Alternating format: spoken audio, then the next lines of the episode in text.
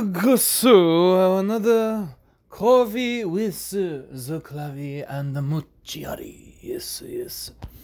So today's discussion is brought to you by no one in particular, but as I am seeking to become a quote coffee master, I've been exploring a bit more of the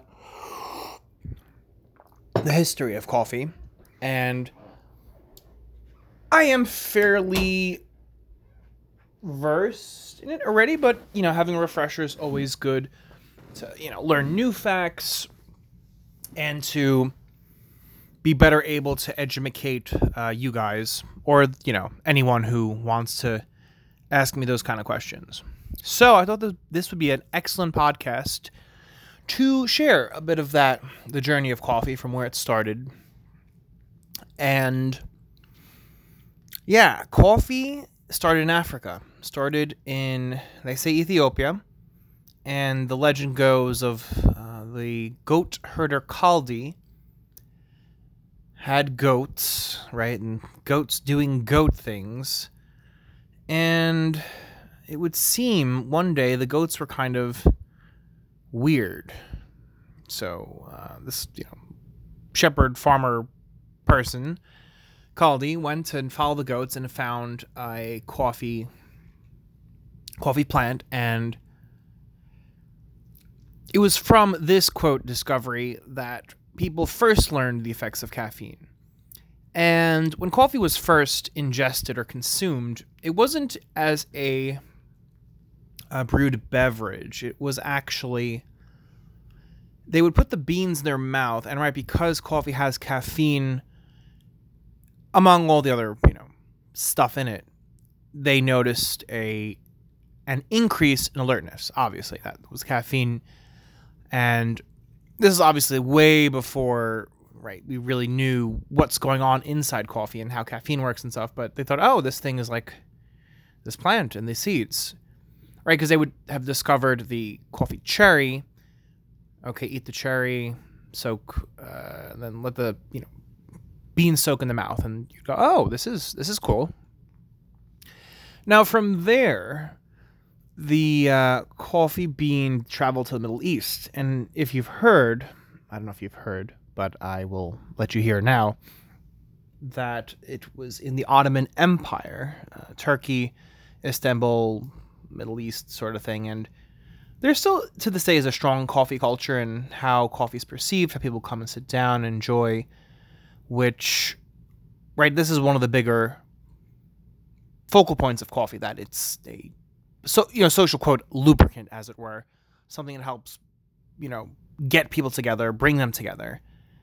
And one interesting fact i learned from my more recent review of the facts of coffee history, as it were.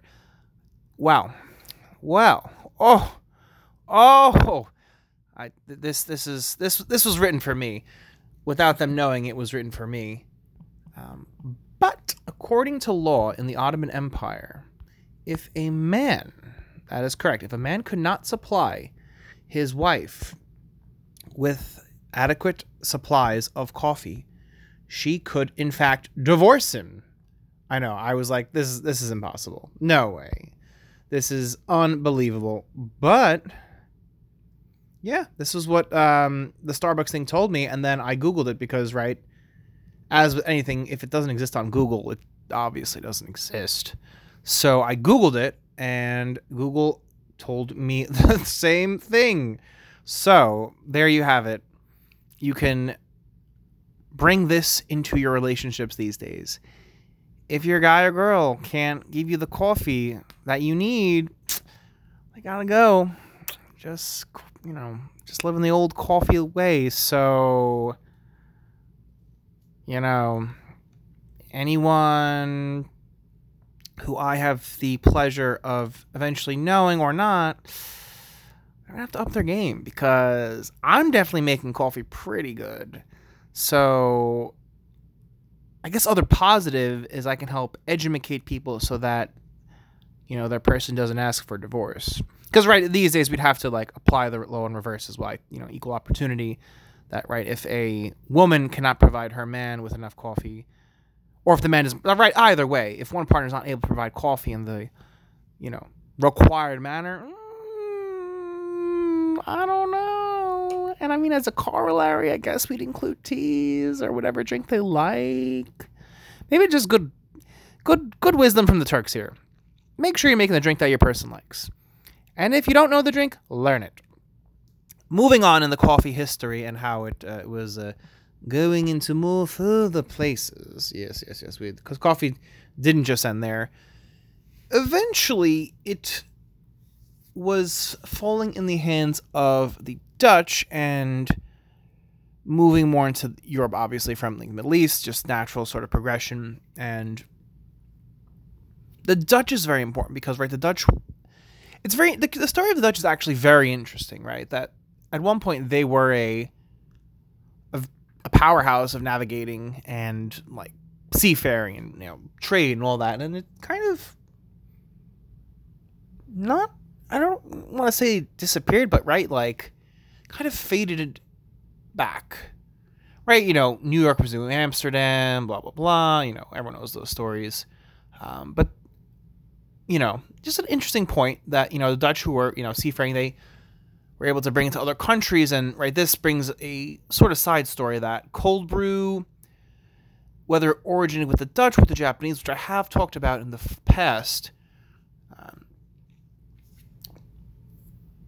collectively we could say that it was the Dutch because right, they just were more prominent. Although there was evidence of cold brew being in Japan.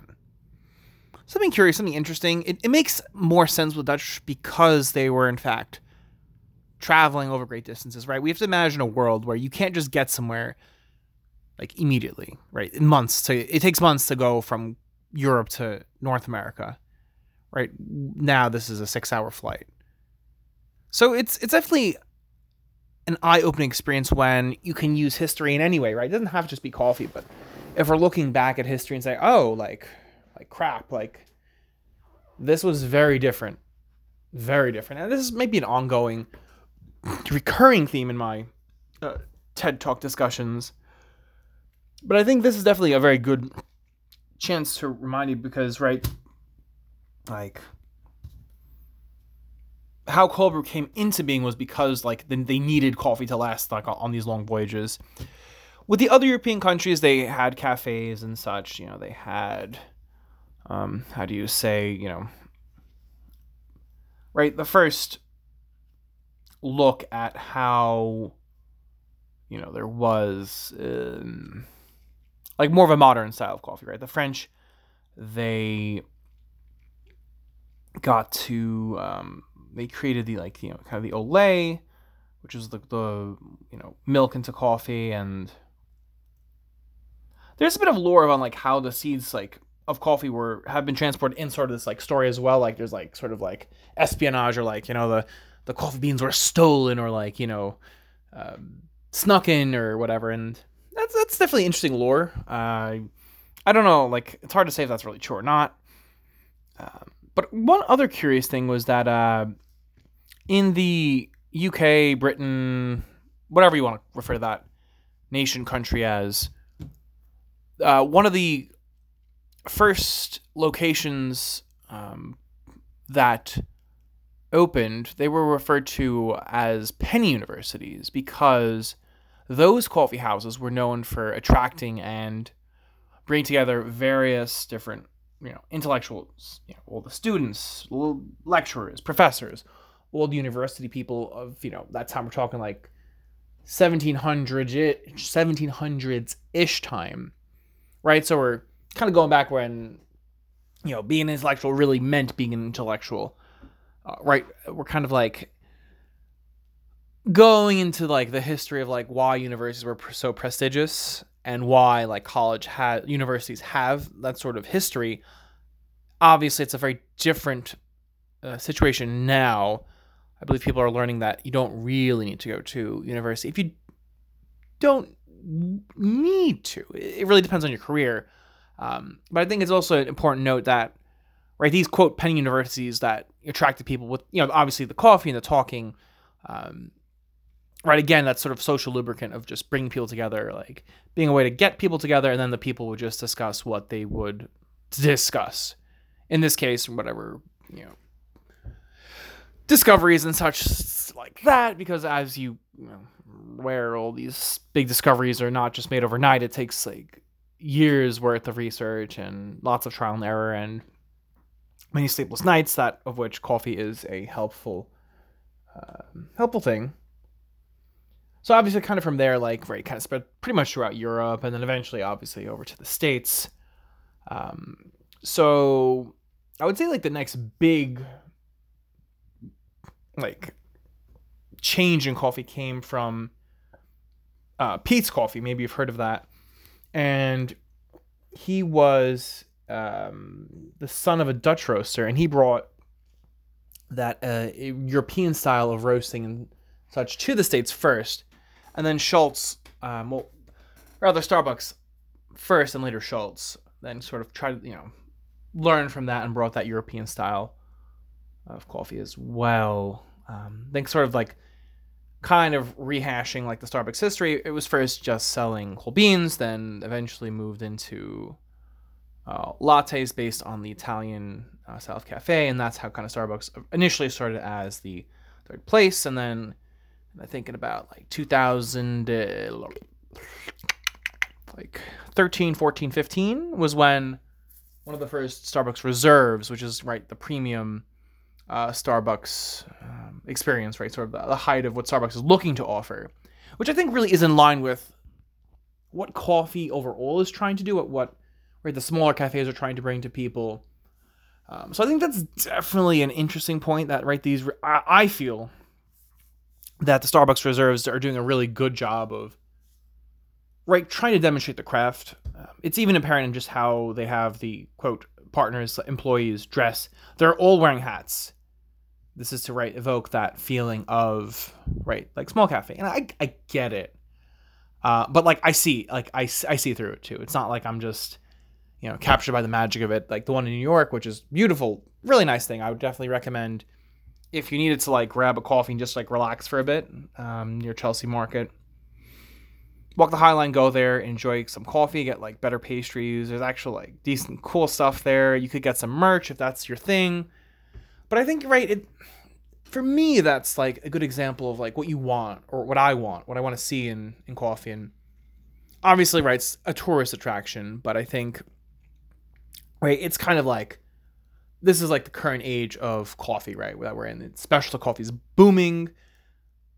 There's all those different types of you know, processing, roasting, and people are learning about it. And that's like actually really the key here that we want people to know more about coffee so that you can like be more aware of it. Um, right? Because I would say, right, as more time goes on, more people learn like, oh, this is coffee, and you start experimenting more. You'll see, oh, like Starbucks, like your normal source is fine, right? If there's nothing else, and like, right, like, I'll be guilty of this as well. Um, you know, if I go to Japan, like, yeah, I'm gonna go to Starbucks because like I know it, I like it, I like the vibes. Like the coffee is good. They have like this like you buy one coffee, you get one later for like a dollar or like 100 yen. It might be a little different now with the, you know, I don't know what the exchange rate is exactly. It's in our favor. Um, but right, it's I think part of what's like Starbucks has created is a sense of the familiar. Like you know what you're getting you know what it is. Like you go to a new cafe, you kind of pretty much know what you want, but like it could be different. Um, but that's good because that gives the cafe itself the chance to express coffee or um, what they want to deliver from whatever beans they're choosing to serve. And right, that's whether that's through their espresso, through their pour overs, through their other offerings or non dairies, which are like you know another another thing. So yeah, I thought that sort of like history lesson was kind of interesting. Like the whole um, you know, divorce if you don't supply coffee really got me. And that's kind of what inspired me because I was like, this seems like a fact I should share with people. Like, my people deserve to know these facts. Uh, other random fact about Kaldi, uh, the goat guy we talked about uh, from Africa. There's a shop in Japan, actually called Kaldi Coffee, and they sell like obviously coffee. Uh, they're they're kind of like an import-ish shop. They sell all sorts of like foreign, not far. I mean, like I'm saying foreign, but like to Japan, like like European stuff, American stuff, um, like cookies, cheeses, all that kind of thing. Um, looking back, I didn't realize at the time how extensive their coffee selection was. You know, we're talking like 10 years ago. Um, but right, comparing it to like the rest of Japan where you can buy coffee, yeah, it's not. Their selection is like probably the uh, I would say the biggest. I mean, I'd have to I'd have to go back to Japan, obviously, and then like give you a more in-depth uh, discussion and I don't you know maybe some pictures and analysis on that, which could be something I do do. Um, I haven't really thought too much about it, but maybe in my reviews I can provide some pictures in addition to like this you know vocal component, so you can be like, oh, that's what the place looks like. That's what he got to drink and especially more so if I'm going like abroad to these, you know, special coffee cafes, which I'm also intending to go to. The other one, sort of like, because we're I'm giving you some random facts now about coffee in Japan. There's um in Kobe, it's a Nishinomiya Brothers or Nishi, Nishinoya Brothers that is another kind of coffee chain that is like local to Kobe. I remember I got some coffee from them once. It was like really different. It was a Brazilian coffee, and obviously like obviously right i you know had coffee every day and that's if i were to say one thing that's remained fairly consistent for me over time it, it is really drinking coffee like like coffee coffee. I'm, I'm, like not lattes just brewed drip coffee is something i've been drinking for a pretty long time. Um, i definitely did just like pour overs back when i was living in japan because it's just you know small apartment like it's what I had, what I brought from the states. What I bought, some, I, I, I distinctly remember buying a drip, no, a pour over, a pour over um, from Kaldi.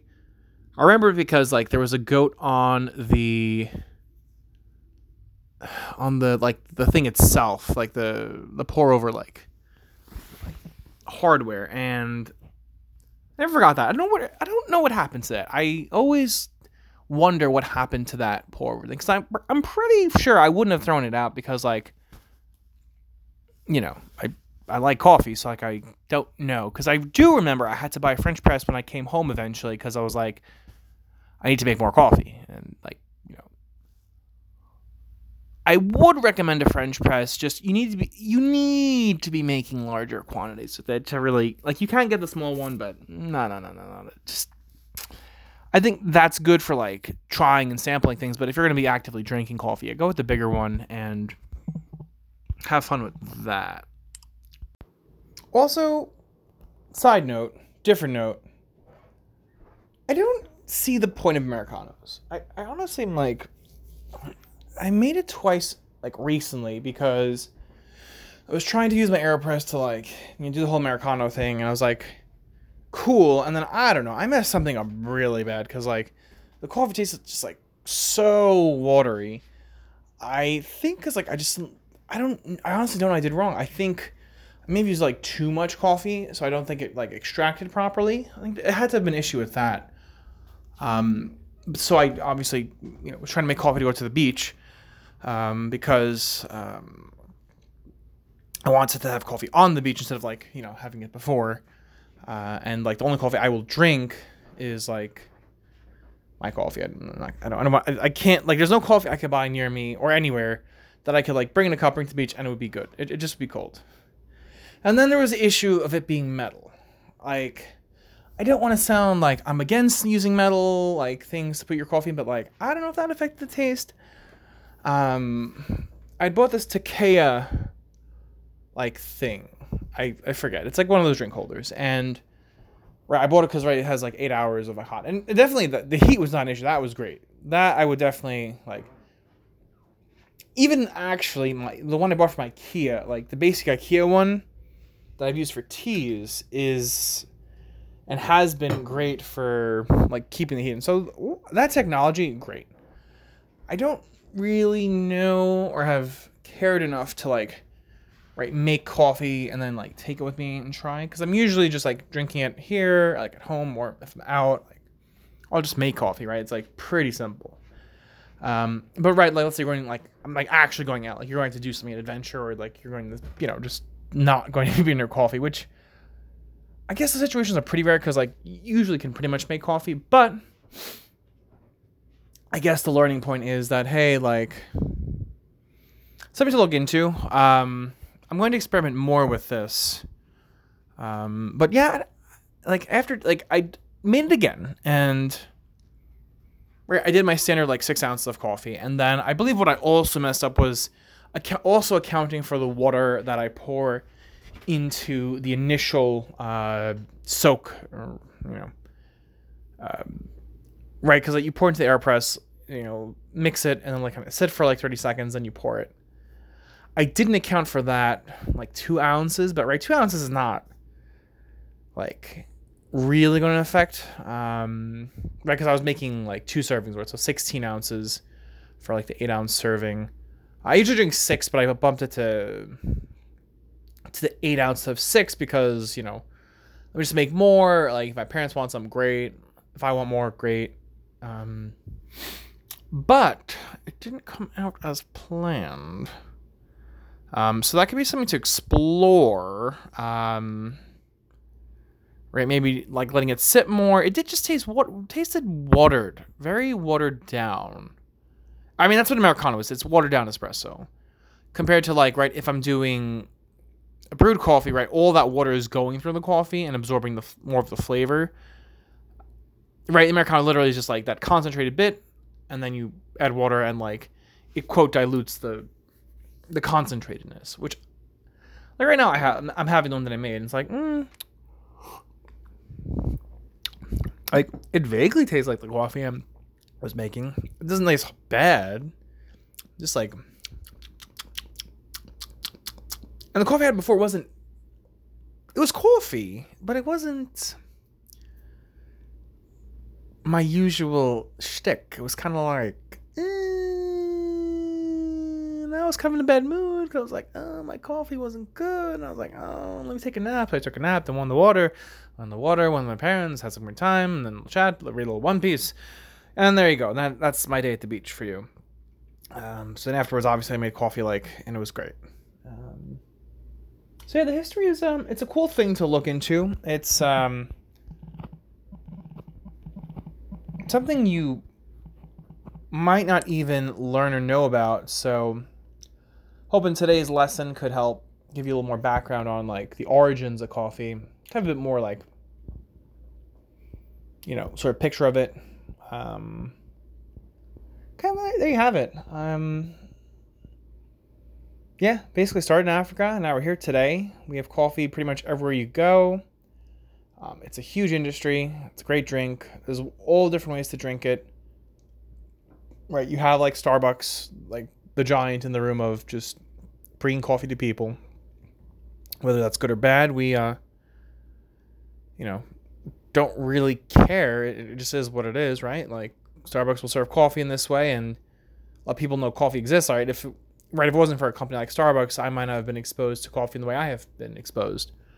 So you know, there's there's lots that you can be learned from every uh, every uh, avenue of the knowledge. So keep your coffee fresh. Uh, oh yes, and the coffee I had today it was well, I did two coffees. The first was the Sirens blend from Starbucks. I've been drinking that, like chocolatey, citrusy. Honestly, I've it's come to grow on me. The first time I had it last year, or maybe a year and a half ago, it was eh. I was like, ooh, this one's like. But now my tastes have maybe evolved, which your taste will change over time. But it's a bit more tolerable for me now. Not tolerable, I enjoyable. I. was the wrong word, but like I can appreciate it better now. And like I, I've been bringing it more of the close to the espresso style. I feel like that really brings out some of the nice notes. The other one I've been doing is the Tribute Blend. I've talked about this one. I really enjoy that. I will be having a special Jamaican Blue tasting in a few days uh, with this Coffee Master certification. So that's uh, our chance to try that one. It, Jamaican Blue is always kind of weird. It's a different coffee. You don't really get to try it, but it's like apparently one of the best. I, you know, come back to me in like five years and I'll tell you how good it is or not. Maybe I'll have a better sort of, you know, palette to discern. Oh, yes, and that was one other thing that Duthers had, the place I went to the other day. They had the coffee wheel of flavors in the place. I was impressed. I completely forgot about that. I cuz I I walked in, well actually I didn't walk in. I first saw my friend sitting. I was already like late cuz like I'd been aiming there for, for 10, but then I was getting a little after 10 and because we were meeting Japanese person, I was like, "Oh crap, you know, Japanese people are always like 10 minutes early." Uh my friend's gonna be early because like she's basically Japanese, and then like I was late, but then Japanese people were late. So uh, like I don't want to say I felt better about it, but like it was like hmm, you know, it was okay. And then by the time our other friend came around, um, like we were able like we're talking because like me and my friend were talking, then oh like one of the Japanese students came, or two of them came, then another third one came. And we're like, oh cool, let's go inside. And then like I was going up to get my second coffee, and I saw it, and I was like, wow I should have said like next time I go because like obviously like I'm going back to this place like obviously, um, so I w- will definitely like to be like hey like guys like great choice of the coffee like that's really cool like appreciate that because like it's important like I feel it's important I think that's right like if you're just drinking coffee there like you're not gonna be able to really like absorb the you know flavor profile wheel thing but like it's there. So like you be like, oh, this is fruity, this is this. You can learn more, and then right applying that to whatever other drinks you'd want to like become proficient in, like whiskey. I've um, unrelated. The friend who grabbed coffee with us, uh, the doctor one, is um, in fact into the whiskey uh, and did uh, a whiskey tasting, which um, that's something I probably eventually will have to just do. Like I don't really like drinking, but like like I had a whiskey from one of my old time friends, and he was like, "This is a peat whiskey," and I was like, "Aha, a peat whiskey." I was like, "Okay, like smokiness, this kind of stuff there," and I was like, "Oh, crap." I don't really like drinking alcohol because like extra calories and stuff, and like you know all about more the health and wellness, but like taking care of your mind, body, and social things means like drinking is fine. Um, but I really do like enjoy flavor, so I would have to say that. Um, I don't know if I'm gonna add like that kind of tastings to my things down the road because this is a coffee podcast. Um, I'm really because I had that one whiskey infused cold brew that was like, ugh, it was just, it wasn't for me and my dad, but like, right, like the taste was there and like tasting these different notes was very cool. Uh, so I guess that's like the thing to learn here that, right, you can always be playing around, enhancing, learning your your palate and be like, oh, okay, I like this. I don't like this. This is this flavor, um, right? Because this this friend had shown me the um, the whiskey equivalent of the the flavor wheel for whiskey and how right depending on which region of um, actually what was it Scotch? I mean, it doesn't really matter because like Scotch is whiskey. Um, so right, you're just sort of like splitting hairs at that point, right? It's the same type of drink, the notes are not going to be different. It's going to be right. Flavor is flavor. Um, but right, like if you were to like now put this on to like something like tequila or wine, um, like a sommelier and all that fun jazz. So yeah, I guess take make it make it of it of what you will. It's uh, just another day, another day learning. Uh, going to the gym, it's gonna be great. Um, and I'm trying to think of a cool fact I can leave you with to leave you with. Hmm. Okay, I'll give you one one other rando clavy fact for today. Uh, so in Japan, there is another chain, kind of like the second, right, like after Starbucks for coffee. It's called Tully's Coffee. It, I think it's like fine. The problem is they allow smoking. So that wasn't fun. So, and there you have it. All right, Claudia.